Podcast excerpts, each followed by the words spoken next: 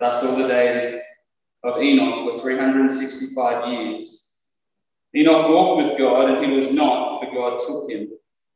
When Methuselah had lived 187 years, he fathered Lamech. Methuselah, uh, Methuselah lived after he fathered Lamech 782 years and had other sons and daughters. Thus all the days of Methuselah were 969 years, and he died. When Lamech had lived 182 years, he fathered a son and named his name Noah, saying, Out of the ground that the Lord has cursed, this one shall bring us relief from our work and from the painful toil of our hands. Lamech lived after he fathered Noah 595 years and had other sons and daughters. Thus all the days of Lamech were 777 years, and he died. And when Noah was 500 years old, Noah fathered Shem, Ham, and Japheth. Let's pray.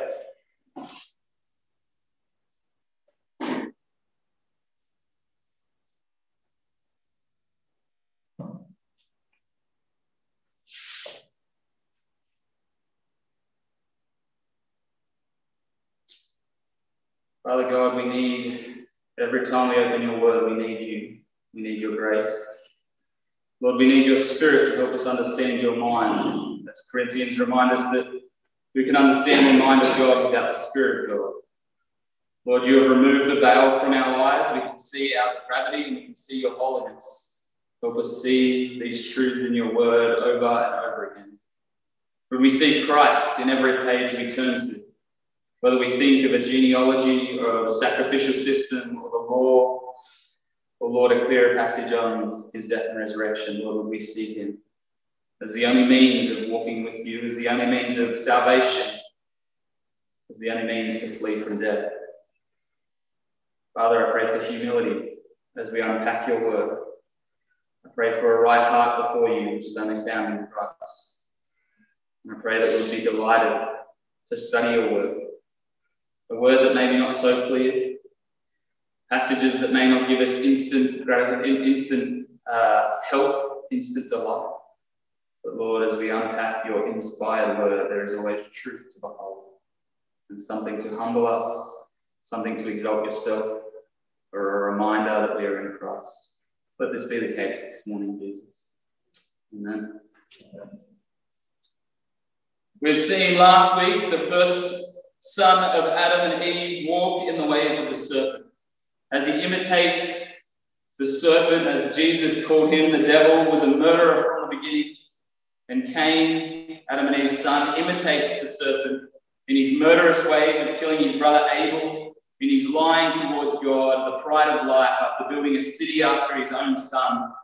And what and in the end, all we see of his lying, although good things, inventions, of music and arts, the development of the agricultural system. His line comes to an end after seven generations, meaning a totality or the sum of his existence. It comes to an end in an abrupt halt, where it shows us this image of, at best, a drunken man wielding a sword, abusing his wives, taking revenge without mercy, and blaspheming God. Lamech, seven generations after Cain. We see clearly that phrase that God said to Cain himself sin is crouching at your door, its desire is to have you. Very clearly evident in the line of Cain. As sin crouches at the door of not only Cain, but his son and his son's sons, and so forth, to the point where we get to Lamech, who uses the good gifts of God, the inventions of music and arts and agriculture, to boast and brag about his sin and blaspheme God. The story of Cain is bleak. The story of Cain reminds us that sin is crouching at the door of all of our lives to mean that a lion, like an animal, is looking to devour us. And of course, the evidence is there that not Cain could control it, nor his sons, nor his sons' sons could control this devouring force that was upon them. Cain's story leaves us with a bleak image if we stopped at Lamech. But God doesn't stop there. In fact, he goes back to Adam and Eve in verse 24 and 25 of chapter 4. So 25 and 26 of chapter 4. And he goes back to Adam and Eve, and it says that Adam and Eve bore a new son in his likeness, whose name was Seth. And Seth bore a son whose name was Enosh, and Enosh, in his time, the people began to call upon the name of the Lord. What we see so clearly is that God will have a people for himself. In all of human history, there is a remnant that will worship God. Cain's line may have been bleak and show off the depravity of human nature. It may have been horrendous to see a man drunk with rage, drunk with his sword, abusing his wives, blaspheming God. But that is not the sum of human history. That is not the end of God's plan, for God will put his law into people's hearts. In the time of Enosh, the new line, the line that will head to the offspring, we see they turn and call upon the name of the Lord. Genealogies are important. Our family tree seems important to us at times to look back and wonder how we ended up the way we did, why we are here, why I have the characteristics I have. And when we come to the genealogies in Scripture, we can be quite confused as to what's going on, but they are primarily there to connect us from one story to the next. This genealogy is going to take us from Adam to Noah. And in taking us from Adam to Noah, we go from the garden to a world that's in great depravity to a judgment that is going to happen.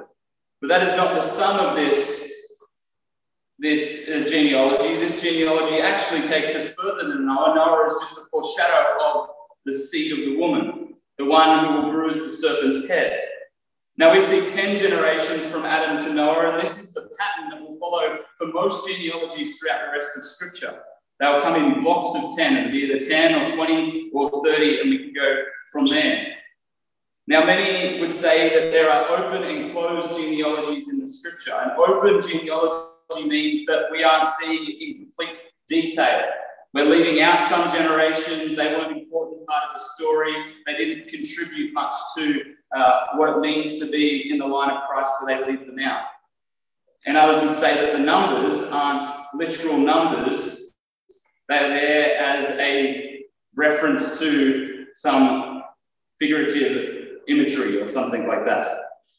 Their support for an open genealogy comes from a modern teaching to push against evolutionists. Uh, sorry, sorry, to include, to, uh, to validate the Bible for evolutionists. A lot of people feel that the earth should be older than what the Bible says it is.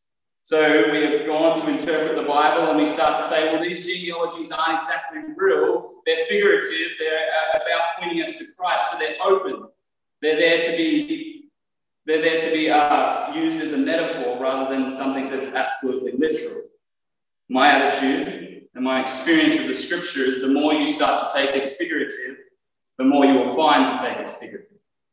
The more you try to add metaphors to the pictures of scripture, whether it be the flood or the creation story, is the more you will find more metaphors that you can have to the point where do you even believe in Christ crucified and Christ resurrected? Or is that a metaphor? We have to be careful in studying the scriptures as to why we argue the way we argue. Are we arguing against evolutionists the new modern theory and trying to make the Bible fit within evolution? Or are we standing upon the Word of God as the ultimate authority? I believe that this genealogy is a literal genealogy. That means it's closed. It is how it is. These 10 generations led to Noah, and the rest of them will lead to Christ. These numbers are literal numbers. Man was meant to live forever. Man was meant to abide in God forever, yet they sinned, and God promised that death will surely come to man. And as we see this chain reaction, life, life gets shorter for man, and God puts a cap on it at 120 years. Later, we see in the Psalms 80 or 90. The sinfulness of mankind meant that our lives were shortened. So, why is it, wouldn't it make sense that when we were closer to the Garden of Eden, closer to life with God, life was longer? Depravity was a spiral out of control a process of becoming more depraved. And the more depraved we got, as we saw in Cain, he moved east of the garden, he went further from God. Therefore, life becomes shorter and shorter. I think the greatest evidence we have is the old school teaching, and most of the older teaching, when you are a Jew of the Old Testament, the Pharisees of the New, the New Testament would confirm that these genealogies, particularly this one in chapter 5, was a closed, uh, a closed genealogy and had no means of being figuratively figurative. It was literal. Numbers literal, the people were literal. And they were there to point us to Christ. When we come to a genealogy, we need to remember that all scripture is God breathed. It has a purpose. As Timothy points out, as Paul points out to Timothy, all scripture is breathed out by God and useful for teaching, correcting, and encouraging uh, in, in all of life. I like what Matthew Henry writes about this. He says, All scripture, being given by the inspiration of God, is profitable, though not all alike profitable. It's a helpful statement to make. Not all bits of scripture are going to be equally, equally profitable for us. We're not going to get the same out of the book of Numbers as we probably would the book of Ephesians. That's just the reality of the way it's written. Some parts are written as history, and some parts are written as the instruction for life. In saying that, it's still inspired by God, so why is it in Scripture? And that's what we should be asking each time we get to a, a genealogy. Why are these names mentioned, and how do they point to Christ? It's not about the names that are on the paper, it's about how they point to Christ. So let's unpack. We're going to work through the verses that have something different to say as we see quite a pattern in what is said here. The pattern that is seen is a, a name when Seth had lived, he lived a certain amount of time, 505 years. He fathered a new name, and then he lived a certain amount of years and had other sons and daughters. This is the pattern we'll see, except for a few uh, exceptions throughout. We're going to look at the exceptions. Why does it say that Enoch walked with God and was taken? Why does it say about being created in the image of God? These exceptions. So, starting in verse 1, it says, This is the book of the generation of Adam. When God created man, he made him in the likeness of God. Male and female, he created them. He blessed them and named them man when they were created. We're first drawn back to Genesis 2 4. When, God, uh, when Genesis 2 4 was when we transitioned from the creating of the whole world after Genesis 1. We've had Genesis 1, which is the creation of the six days, and then the start of Genesis 2 is the Sabbath rest, or God resting and then we see Genesis 2 4, the start, the creation of the garden. And it says these are the generations of the heavens and the earth. We've transitioned from the creation of the whole world to a specific creation of Eden, the garden. It's a personal, intimate creation, which will be God's dwelling place. This was a transitioning statement to say we've gone from big scale to a smaller place, an intimate place to think about. The generations of Adam is we're going to move from Adam, some maybe 1600 years, some people believe, 1600 years to Noah, to separate us from a significant time period. And the first reference after the generations of Adam is a, is a reflection on the first poem that was written in Genesis 1. Genesis 1.27, so God's, God created man in his own image. In the image of God, he created him. Male and female, he created them. This is an important reminder in this genealogy. We've just had a genealogy of depravity, the progressive, the spiraling progressive of man's depra- depravity in Cain. Now we see God affirm his creation identity of man and woman. This is incredibly important for us to understand. We've just seen sin go out of control in the line of man, and God is going to come back to Adam, his first man, his first creation, and remind him of who he is to be. You are created in the image of God. Man was created in the image of God, woman was created in the image of God, and he blessed them. It's a reminder of the blessing that God put on male and female. This is to confirm that our creation mandate still stands today, even though sin has entered the world. We don't throw out Genesis 1 and 2 and say, it doesn't matter anymore, we're sinful beings, let's just do whatever we want and live however we want. No, God is saying, You're still my image bearers, you're still my representatives, you're still created in my likeness. You can still have intimate relationship with me, experience me intimately, and you will be that in this world. That is our responsibility to reflect to the world God's likeness, God's image, confirmed in chapter 5 as he goes to separate us, to, to take us to a new man in Noah. It's a reminder that we are in, we, no matter what goes on in our life, the greatest problem we have is that we're not doing what we were created for. We were created to worship God. Anything outside of that is idolatry. And this is the confirmation of that. Sin may have entered in the world, sin is crouching at your door, its desire is to have you. You cannot rule over it. We've seen that in uh, Cain's line. You don't have strength to rule over it. So you must have faith in God who can. Or in our case, faith in the resurrected Christ who has. We move on into verse 3, and it tells us this pattern. When Adam had lived 135 years, he fathered a son in his own likeness after his image and named him Seth. The days of Adam after he fathered Seth were 800 years, and he had other sons and daughters. Thus, all the days that Adam lived were 930 years, and he died. Adam died, as God promised him he would if he ate of the tree. That is confirmed here in Scripture that if we eat of this tree, if we turn from God, if we live in our own autonomy, death will consume us. And Adam died.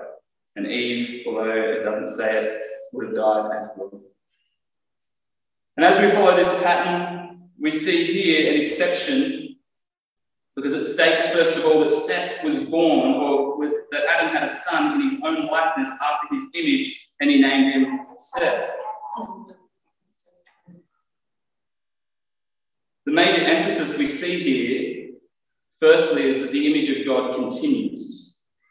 Adam and Eve were not the last and only ones to be made in the image of God and likeness of God, but Adam passes that down to all mankind.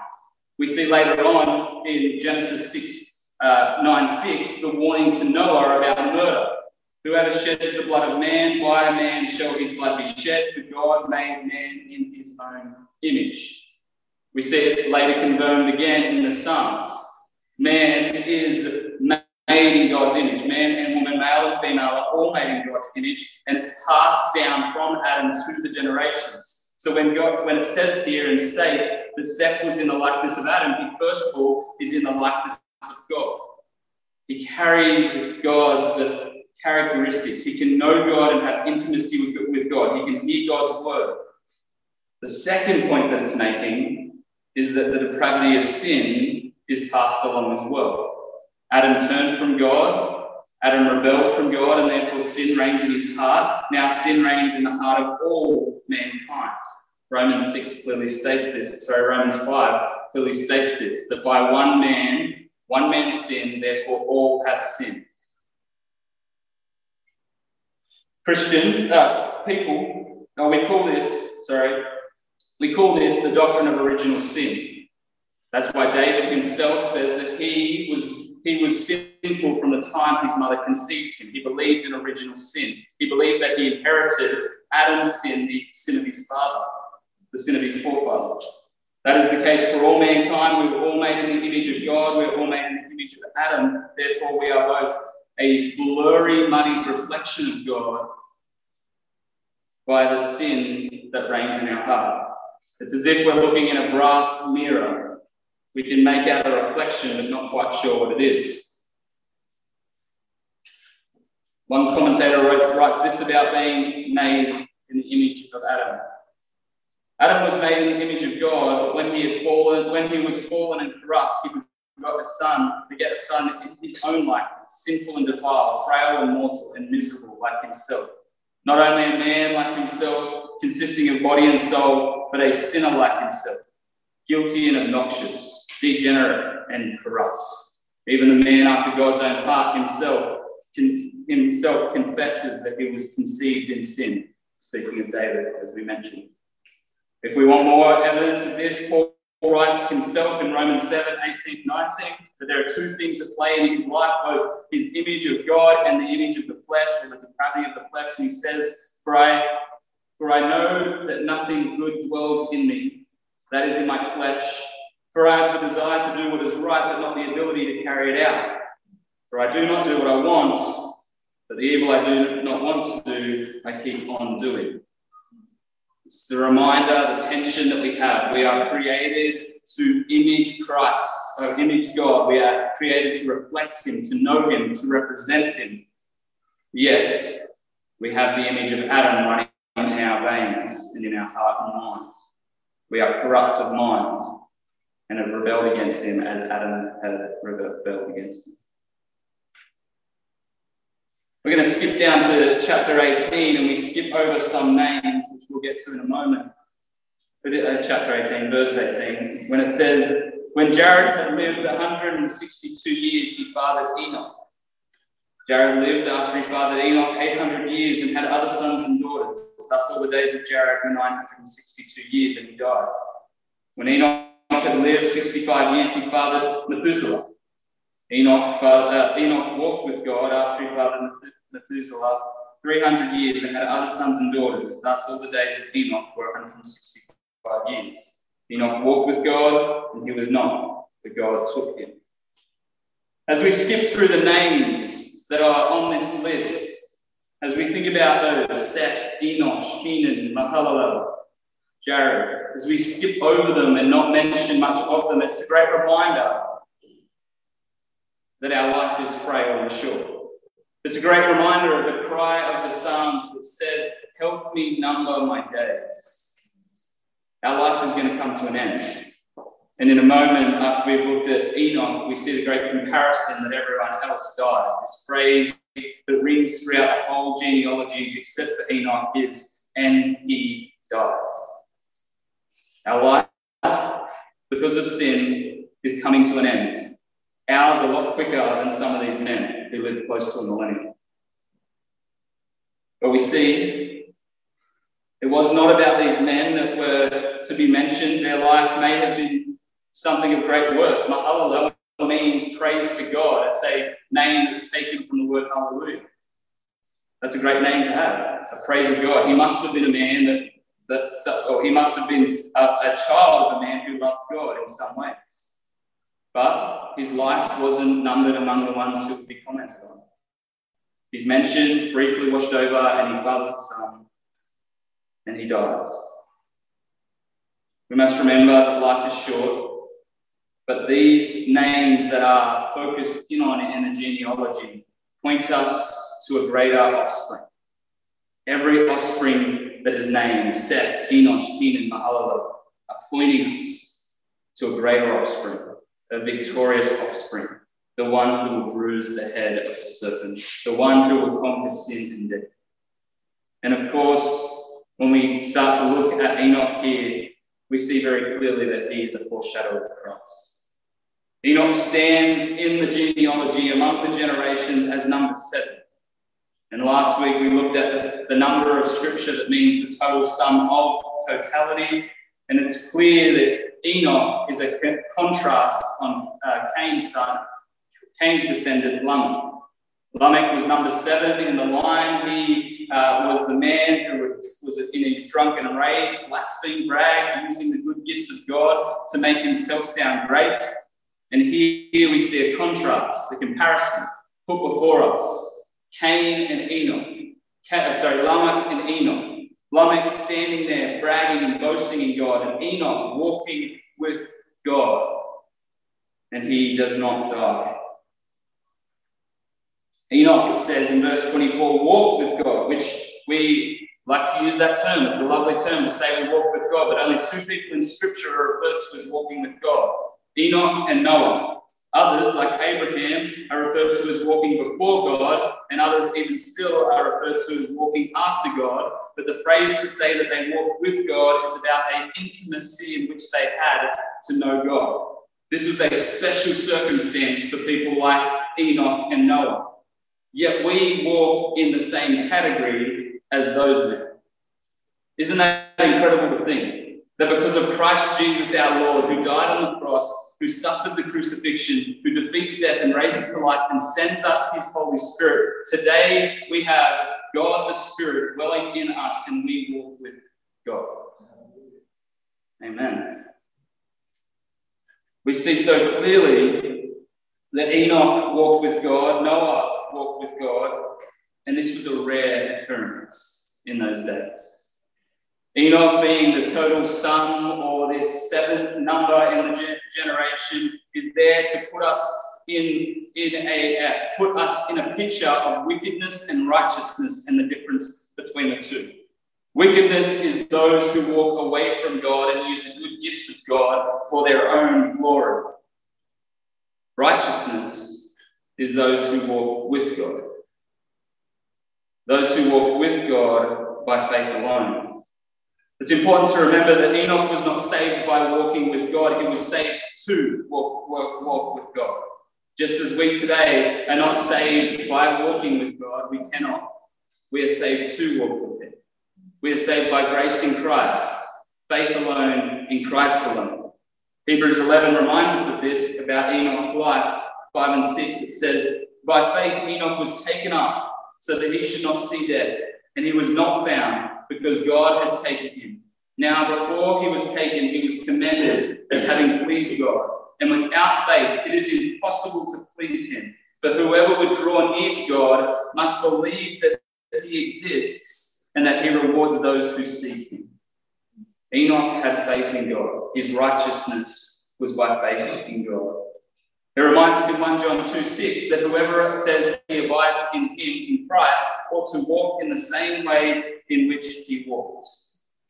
The beauty is, God sees us as having walked like Christ because Christ's righteousness has been given to those who have faith in him. We are labeled as righteous as Christ is righteous. By faith, Enoch was taken up. Today, the whole message of Scripture is clear that righteousness is by faith alone, in Christ alone. Why was Enoch taken up? Because he had faith in, the, in Christ. He had faith in Jesus Christ. He knew that there would be a Savior for his sin. How did, how did Enoch's sins get atoned for? In Christ. He had faith in the coming work of Christ. We have faith in the accomplished work of Christ. As we think about what it means to walk, Matthew Henry writes, to walk with God is to set God always before us and to act as those that always that are always under his eye. It is to live a life of communion with God, both in ordinances and providences. It is to make God's word our rule and his glory our end in all our actions. It is to act, it is to, sorry, it is to make it our constant care and endeavor in everything to please God and nothing to offend him. It is to comply with his will, to concur with his design, and to make workers together with him. It is to be followers of him as dear children. And this is only possible in abiding with Christ. In Enoch, we see this beautiful picture of Christ defeating death and going, conquering death and resurrecting and ascending to the Father. Enoch was not worthy to defeat death. Therefore, God showed us what it would be like for the righteous to live by faith and have an everlasting life with Him by taking Enoch to be with Him. The promise that Enoch has is ours. We walk as Enoch walked. We will live forever with God. Death will have no hold on us as it had no hold on Enoch, because we stand in the victory of a better Enoch, Christ. Enoch is referred to as being a prophet in the little book of Jude, and we see this through his son. In verse 25, it says, When Methuselah had lived 187 years, he fathered Lamech. This is a different Lamech from last week. This is in the line of Adam, uh, in the line of Seth and Enosh. Methuselah lived after he fathered Lamech 782 years and had other sons and daughters. Thus, all the days of Methuselah were 169 years, and he died, making him the oldest man in Scripture. If you're ever at some Bible trivia something, if you need it. But there is meaning to the number of the number of years that he lived, and there's meaning to his name. As I said, Jude makes it clear that Enoch is a prophet, and he prophesies words in Jude, but he also prophesies through the name of his son. Methuselah means sending forth the spear. His name speaks of a coming judgment. and his age ends in the year of the flood. Methuselah died the year the rains would have fallen on the earth, as a symbol that the coming spear of judgment upon the wicked man was not to be was to be avoided by those who are righteous. Enoch's son, Enoch was taken up to be in heaven, and, and Methuselah, his son, was spared from the coming wrath of God that would be poured upon the earth. The same is true for us Christians. We will enter into the heavenly places with God and will live forever. And when the wrath of God comes, in the end, when Jesus judges all people, we will be spared from that wrath. We will stand in the righteousness of Christ. What a great hope we have. We see this whole genealogy is leading to the reality of the wages of sin. And Romans 6.23 reminds us that the Romans, uh, the Romans, the wages of sin is death. The wages of sin is death. I have to pause these days when I read that because I don't feel the weight of it anymore. I have to meditate on and just understand that the wages of sin is death. And this genealogy reminds us of that, as we pointed out, in this little phrase, and he died. From Adam being the first image bearer of God, all the way through to Noah, everyone but Enoch who points to Christ died because of sin. Because they walked or inherited the way of their parents and listened to the deceptiveness of Satan and believed the lie that they could live autonomously away from Him, independently from God. They believed the lie that they could define good and evil for themselves and live a life that elevated themselves above God. We have a great reminder here that the punishment of sin continues forever. The punishment of sin will continue all the way through the generations to our day. We only see two men get taken up into heaven Enoch and Elijah, the prophet, and later Jesus. But that, that points us to the hope that we have when we will defeat death in Christ's power and enter into his glory. But only for those who believe in him. Because this passage continues to remind us about faith and the promise of salvation. Because although the judgment of the flood is coming, the wrath is coming upon this land of wicked men and women, there is hope. There is hope in the last descendant of this genealogy. When Lamech, verse 28, had lived 182 years, he fathered a son, and he called, called his name Noah, saying, Out of the ground the Lord has cursed. This one shall bring us relief from our work and from the painful toil of our hands. Lamech lived after his father Noah 590, 595 years and had other sons and daughters. Thus, all the days of Lamech were 775 years and he died. The genealogy ends with a hope, with a prophetic word from Noah's father that says, recalling the curse upon the ground, that we will have rest from our labor, and names his son a word that resembles rest or relief. Noah is the word that means rest or relief for us, for this generation. He recalls us to the curse upon the ground. Every day they dig upon the ground as they labor and sweat and feel the beat of the sun. They are reminded that they once lived with God. And Lamech reflects on his son and knows through insight from God that this son will bring us relief, but not lasting relief. The relief that he brings upon the nation is death, on the world, sorry, sorry. The relief that is brought upon the land is that all mankind except for eight will be wiped out. The relief that he brings is eternal rest. The some the eternal rest is no rest at all, but under the punishment of God. For others, those who have faith, those who walk like Enoch, those who put their trust in God, would be taken up from the grave and have their hope founded in Christ. What we need to remember about that Romans 6.23 is it doesn't end with the wages of sin is death. We can meditate on that and feel the weight of it, and we should, but it continues and says, But the free gift of God is eternal life in Christ Jesus our Lord.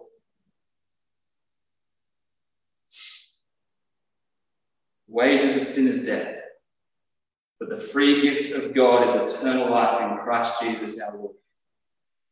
It's a great tragedy with a great promise, a great pain and weight that we should fill with this great hope and victorious celebration that in Christ and only in Christ will there be eternal life. And as we look to Noah and we'll spend the next few, maybe a couple of months on Noah's story, we see very clearly this image of Christ who will save us and deliver us from the wrath of God, which will be like a flood that would consume us and wipe us away. A just and worthy wrath. As we look to next week and see that every inclination of a man's heart is evil. Every inclination of a man's heart is evil. That is the direct statement from God as he looks at the world. Yet he promises to have a remnant.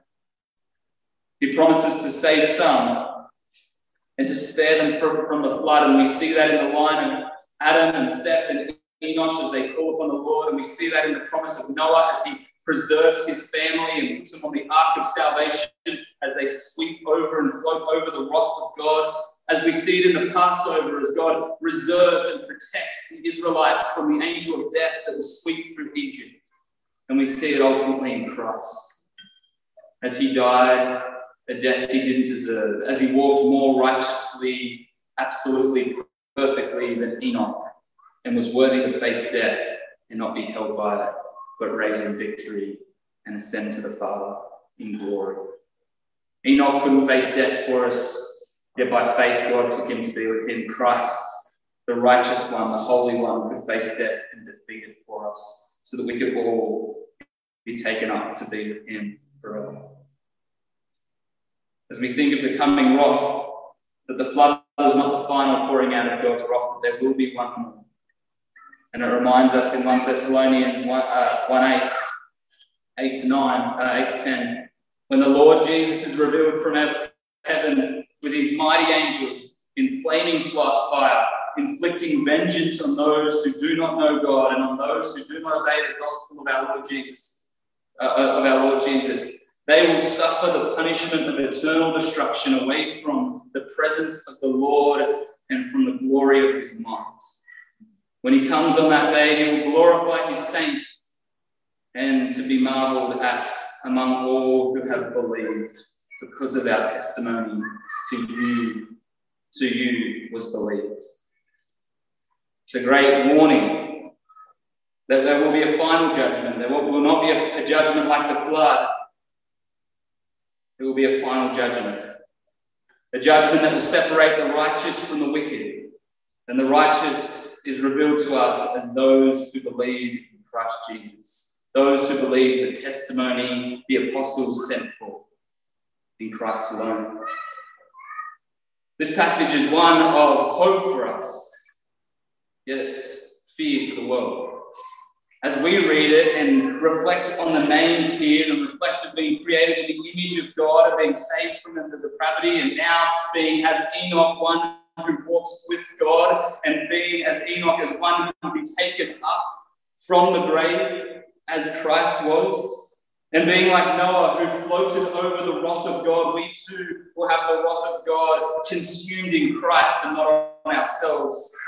Yet for the world, they should stand and tremble. And we should be bold and preach. Would we be like Noah and Enoch, who stood for something and through their lives made a great witness to a decaying world and a depraved world? Would God, in His graciousness, use us and our lives to be just names on a list who walked with God and made a witness in a wicked generation? Will we stand firm, church, as we walk with God in Christ Jesus, knowing that we will escape death through Christ Jesus, and the floodwaters of God's wrath have been consumed in Christ Jesus. We have great victory in those promises?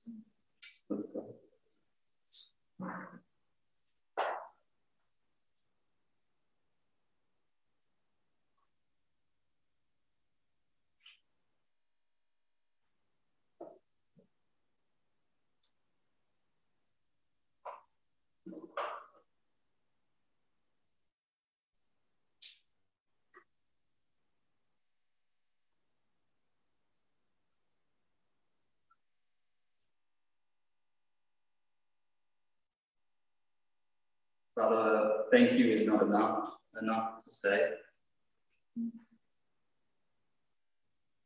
Uh, we lack words, Lord, to come to you in our, our idolatries, with our blasphemous ways, and to be invited in. To know that because of your grace and because of Christ, you you've given us access to yourself. We will enter into the Holy of Holies, but the better one, not the one made by human hands, but the real one where you dwell.